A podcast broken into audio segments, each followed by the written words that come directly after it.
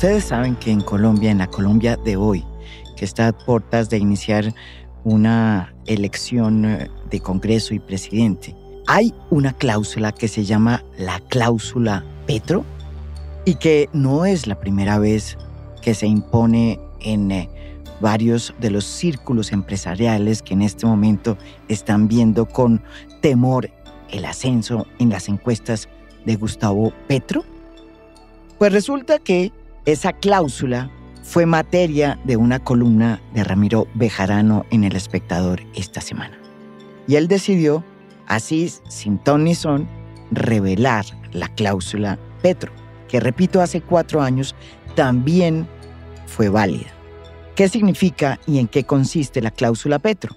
Ah, pues que se permite que en toda transacción o inversión que hay de un negocio que se esté haciendo en Colombia, se establece una cláusula en la cual el proyecto y el desarrollo del proyecto queda condicionado a que pasen las elecciones de Colombia. Si gana Gustavo Petro, la inversión o el negocio se puede disolver.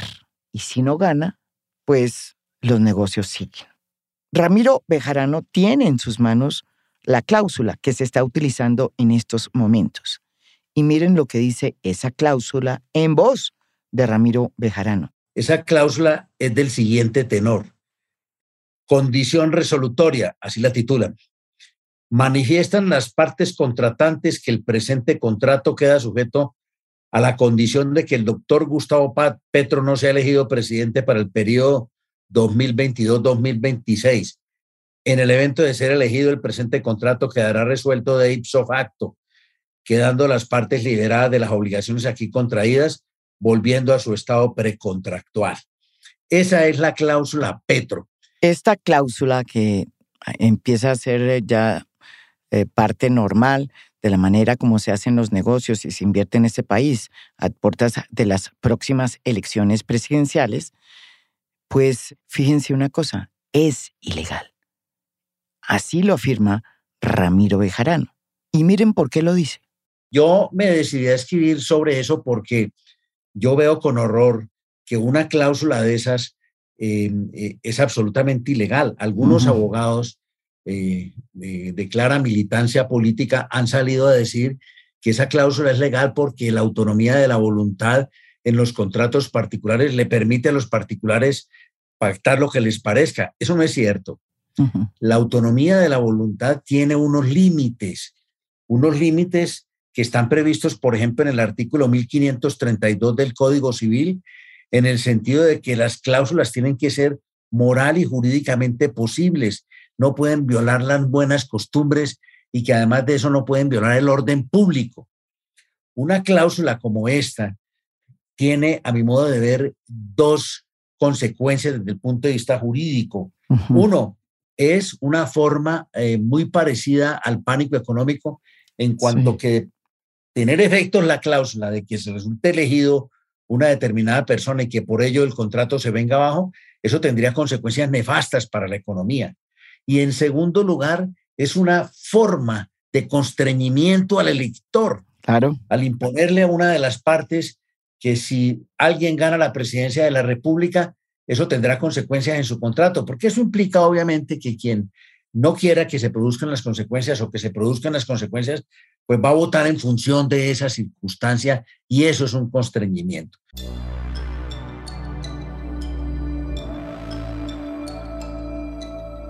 Lo que es curioso es que lo que vio Ramiro Bejarano, que es un abogado encargado de este tipo de transacciones también, pues no lo han visto los gremios. Casi que ningún dirigente de gremio acepta haberla visto. Increíble. La conocen todos, pero ninguno de los dirigentes gremiales la ha visto. A ver quién les cree. Bueno, pues no la han visto. El presidente de la Andy, Bruce McMaster, porque dice que no conocía del tema, no conocía. Pero ¿qué le parece? Pues bien. Yo, yo no la conozco, yo no he visto realmente que eso, que eso exista. Eh, sí he oído, porque pues lo había dicho eh, Ramiro Bejarano y lo, han dicho otras personas, sí he visto que algunas personas lo mencionan, pero yo no la conozco. Si existiera, lo que le diría es que todo el mundo tiene derecho a hacer el negocio cuando quiera. Eh, yo no soy abogado, entonces yo no, yo no le puedo decir si es legal o no, ni siquiera puedo refutar pues a lo que dijo Ramiro o Alberto, pero lo que le digo es que todo el mundo sí tiene la posibilidad de tomar la decisión en el momento en que quiera. Tampoco Jaime Alberto Cabal. Jaime Alberto Cabal, que es el eh, eh, presidente de FENALCO, pues un dirigente muy importante, dice que él personalmente no la conoce. Mm. Y también Dicen lo mismo otros gremios. Más allá la, de la cláusula, si es válida o no es válida, eh, hay que analizar un poco ese el fenómeno de por qué se puede estar presentando. Yo particularmente tampoco la he visto y el senador Petro no está generando confianza en, eh, en muchos de los empresarios y no está generando confianza a los inversionistas internacionales que de pronto frente a una eventual volatilidad del dólar pues prefieren colocar una cláusula de ese tipo. La verdad, él no ha sido claro en, el respeto, digamos, a la propiedad privada y a las libertades económicas. Yo creo que ha mandado mensajes que a veces son ambiguos. O sea que, pues la verdad es que si se está presentando, pues puede ser por eso. Ahora, entre los pocos que reconocen que sí saben de esta cláusula, está el presidente de Fede Lonjas, los que manejan la construcción en Colombia es Daniel Vázquez. Él sí dice que esa cláusula existe, pero que no importa, que es válida, que es parte de cómo funciona el capitalismo y que existió hace cuatro años y que no le pasó nada al mercado. Si se revisan eh, las, eh, notas y las noticias de hace cuatro años, también se habló de lo mismo, también se decía que las cláusulas, etcétera, y en momento alguno eh, se vio afectada la dinámica del sector inmobiliario, digamos, o la dinámica de la democracia, si se quiere ver el tema tanto desde el punto de vista técnico y jurídico como desde el punto de vista político, que si hubieran afectado los niveles de transacciones en Colombia hubiera existido una situación que afectara esas dinámicas, debemos decirle que no es así. Desde Fede Lonjas, por lo menos, eh, no hemos eh, sentido ese, esa, esa, esa gran cantidad o esa preocupación general del sector actualmente en el sentido de estar incluyéndolas o no incluirlas y mucho menos desde Fede Lonjas hemos dado alguna línea tanto en pro como en contra de este tipo de cláusulas. Esta cláusula hace cuatro años sonó lo mismo, periodísticamente se le dio el mismo movimiento ¿Y qué pasó en el 2020? En 2018 el mercado continuó sólido como siempre lo ha estado. Es increíble, la justifican como si se tratara de una cláusula parte de un contrato totalmente legal y que no constriñe al electorado. Por ejemplo, María Claudia Lacutir, directora ejecutiva de la Cámara de Comercio Colomboamericana, dice que esa cláusula es legítima y que es parte de un derecho que tienen las personas que hacen negocios y que invierten en Colombia y que ellos denominan como el principio de autonomía que tienen todas las empresas para hacer lo que se les dé la gana, porque son ámbitos privados. Miren ustedes cómo es que va el agua al molino. Yo, yo no la conozco, yo no he visto realmente que eso, que eso exista. Eh, sí he oído, porque pues lo había dicho eh, Ramiro Bejarano y lo, han dicho otras personas, sí he visto que algunas personas lo mencionan, pero yo no la conozco. Si existiera, lo que le diría es que todo el mundo tiene derecho a hacer el negocio cuando quiera. Eh, yo no soy abogado, entonces yo no, yo no le puedo decir si es legal o no, ni siquiera puedo refutar pues a lo que dijo Ramiro o Alberto, pero lo que le digo es que todo el mundo sí tiene la posibilidad de tomar la decisión en el momento en que quiera. A mí me sorprende que cuando yo hago esta manifestación, casi siempre eh, han salido a, defender la cláusula el presidente de Fede Lonjas, un señor que se llama Daniel Vázquez Franco, ayer da unas declaraciones en los medios diciendo que sí, que eso no tiene ningún problema, que eso ha sido una cosa que vienen haciendo desde hace cuatro años. Y por eso yo decía en la columna que es que esta gente se siente segura porque como son dueños de la fiscalía no les pasa nada. En otra fiscalía eso habría tenido consecuencias.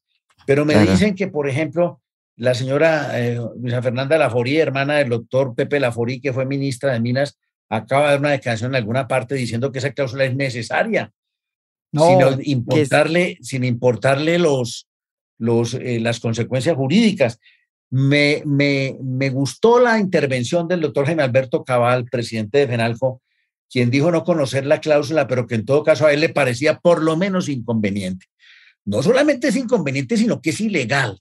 Una democracia no puede estar eh, gravitando sobre algo tan terrible como definir la suerte de los contratos en función de quién sea el presidente de la República. Aunque los gremios estén un poco aturdidos y no nos estén diciendo toda la verdad sobre el tema de la cláusula Petro, pues es evidente que ya hay unos gremios que están aplicándola, llámese como se llame, y que además la aplican sobre la base de que es una propiedad que tiene el hecho mismo de las empresas privadas, que tienen su autonomía propia. ¿Cuáles son esas eh, empresas que están en este momento incluyendo en todos sus negocios la cláusula Petro? Pues por ahora lo que está viéndose, que es evidente, es que se está dando en el sector de la construcción, porque es que el señor de Federonjas, ayer, después de que yo leo en algún otro medio de comunicación el tipo de cláusula Petro, al poco rato salió a decir, ¿no? Fue una, una, una maroma eh, mediática. Salió a decir, no, no, no, no, eso no hay ningún problema, eso lo venimos haciendo desde hace tiempos y soltó eso seguramente asesorado por alguien de, de medios o sus abogados para minimizar el asunto, pero a mí me parece que eso es una confesión. Yo creo que si el fiscal tuviera realmente voluntad de acertar, tendría que llamar al señor de Fedelonjas y confrontar qué es lo que ellos están haciendo, cómo lo vienen haciendo. Y si eso no, eh, además cierto que lo mismo se está dando en otros sectores de la economía. Tenga la absoluta seguridad, María Jimena, como usted lo sabe que es periodista aguda y permanentemente informada, que varios gremios de la producción están en eso, porque ellos creen que la manera eh, de parar a Petro es crearle unas condiciones económicas que ellos suponen que es adversas a él. Y lo que no están viendo es que esas condiciones económicas son adversas para la nación. Claro, porque se va a la inversión. Hay que proteger el orden público de la nación. Y muchos hemos oído esa creciente eh, oleada de personas que dicen que están sacando sus recursos de Colombia, con lo cual están haciendo la más grande tontería. Primero, porque les cuesta un ojo la cara irse de Colombia. Y segundo, para donde se vayan, les va a tocar pagar muchos impuestos, muchos impuestos, que son los que aquí no pagan. Los gremios han dicho que ellos no están cometiendo nada ilegal, que por el contrario es parte de su autonomía. Pero en realidad, según abogados como Ramiro Bejarano, esto puede ser eh, investigado por la Fiscalía porque tiene que ver con, primero, constreñimiento electoral. El tema es muy complicado porque lo que están haciendo es constriyendo al elector a decirle, si usted vota por Gustavo Petro, mire lo que puede suceder. Están condicionando a la gente para exacerbar el miedo a Petro. Y además, como dice muy bien Ramiro Bejarano, están abriéndole el campo al pánico económico, por mucho menos a los periodistas que cubrimos escándalos eh, financieros, pues nos han llamado la atención en términos del pánico económico con lo que describimos. Aquí también, porque aquí lo que está sucediendo es que con esta cláusula Petro se está sacando una cantidad de inversión y de capital del país que está llegando, según tengo entendido, muchos de ellos a Miami. La pregunta es, ¿por qué aquí ni las superintendencias, que son las que tienen que vigilar este tipo de sucesos como la cláusula Petro ni la Fiscalía han reaccionado y mantienen su silencio. No solamente la Fiscalía, sino las superintendencias. Por ejemplo, ¿cómo es que Fede Lonjas, que es la que es eh, un gremio que alberga a los, a, los eh, estamentos de la producción, la vivienda, etcétera, olímpicamente sale y le da el visto bueno a esa cláusula y no pasa absolutamente nada. ¿Quién controla Fede Lonjas? Yo creo que lo que está sucediendo es que detrás de esa cláusula no solamente está Fede Lonjas y están personas como Luisa Fernanda Laforí y ellas, sino que hay una política de Estado. Yo creo que es una cosa consentida por el gobierno. Esta es una campaña electoral en la que lo que está quedando en claro es que el gobierno, que debía ser neutral en las elecciones, no lo es. Y estas son manifestaciones de perturbación de la transparencia y la independencia de las de las elecciones. Y eso es lo que está pasando ahora, ¿no? De manera que a eso le atribuyo yo esta circunstancia que pueden salir a decir que sí, que lo hagan eso, que los empresarios son libres de hacer lo que quieran, porque la autonomía de la voluntad les permite desde la Revolución Francesa hacer eso. ¿Qué tal? ¿Y el orden público económico en qué queda? Es que eh, quieren vivir en la Constitución de 1886 en la que podían arrasar con todo y por todo.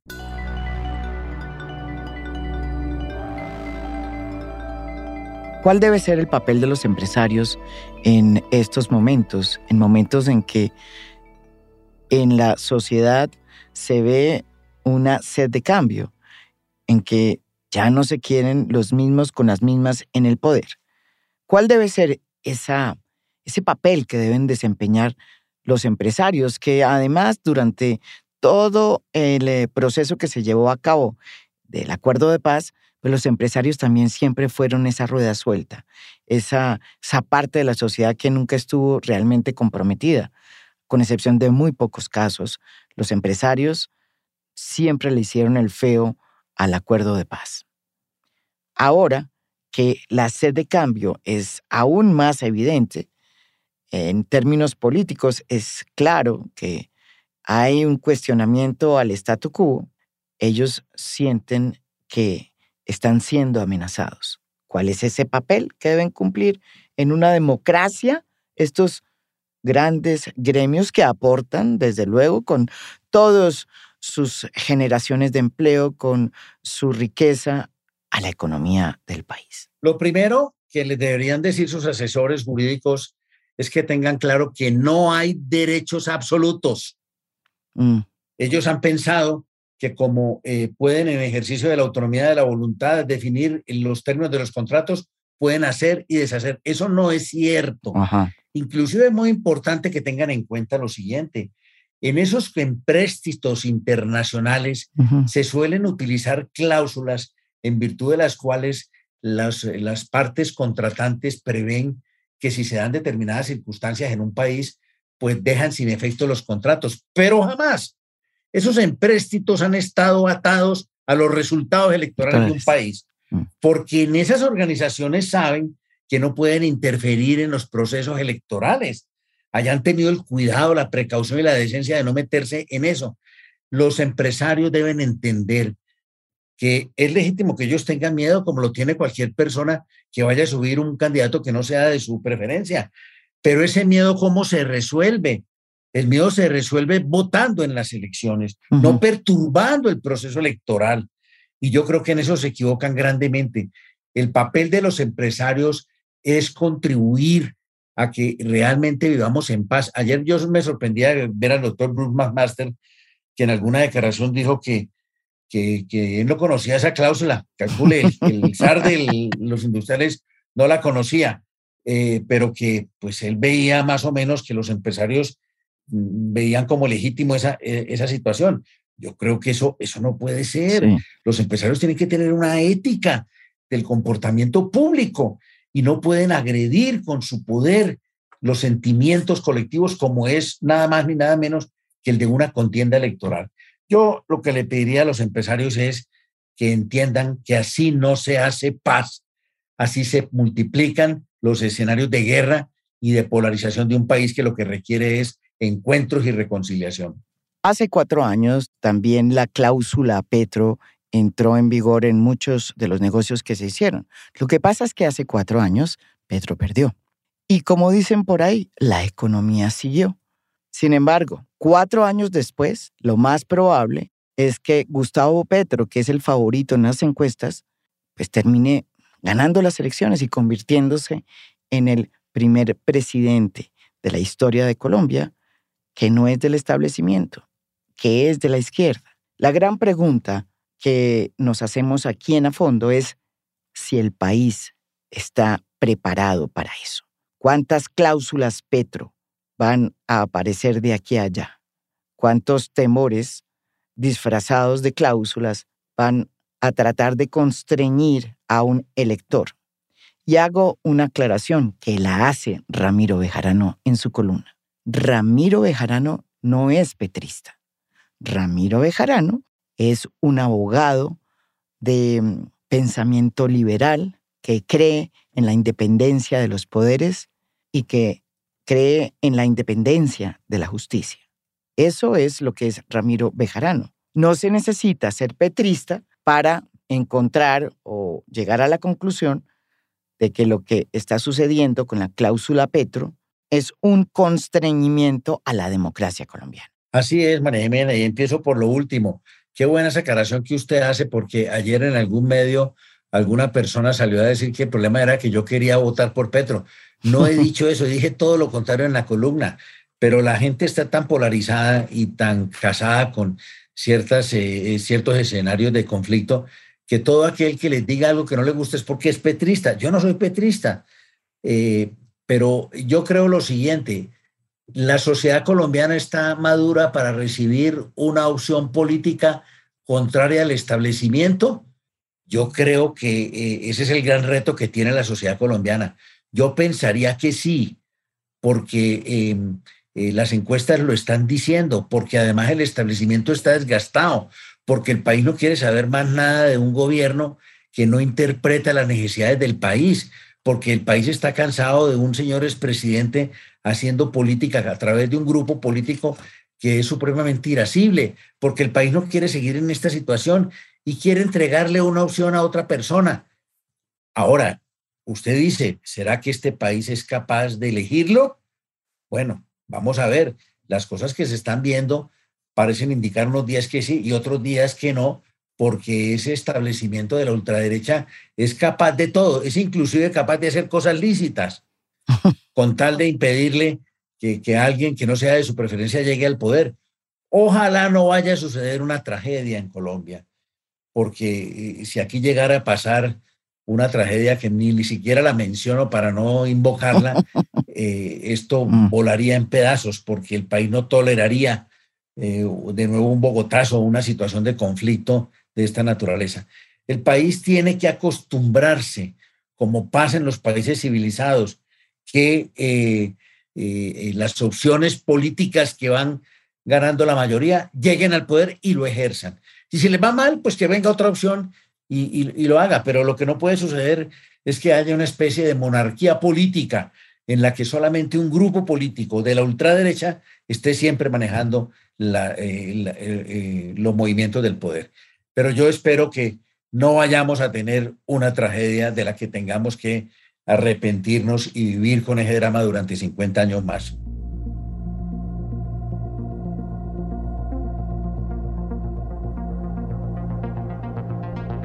Esto es A Fondo, un podcast original de Spotify.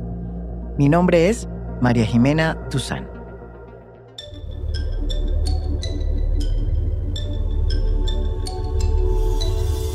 A Fondo es un podcast original de Spotify. Producción general, Lucy Moreno. Editor de contenido, Adrián Ateortúa. Editores de audio, Cristian Leguizamón y Audio Factory. Música original del maestro Oscar Acevedo. Gracias por escuchar. Soy María Jimena Duzán.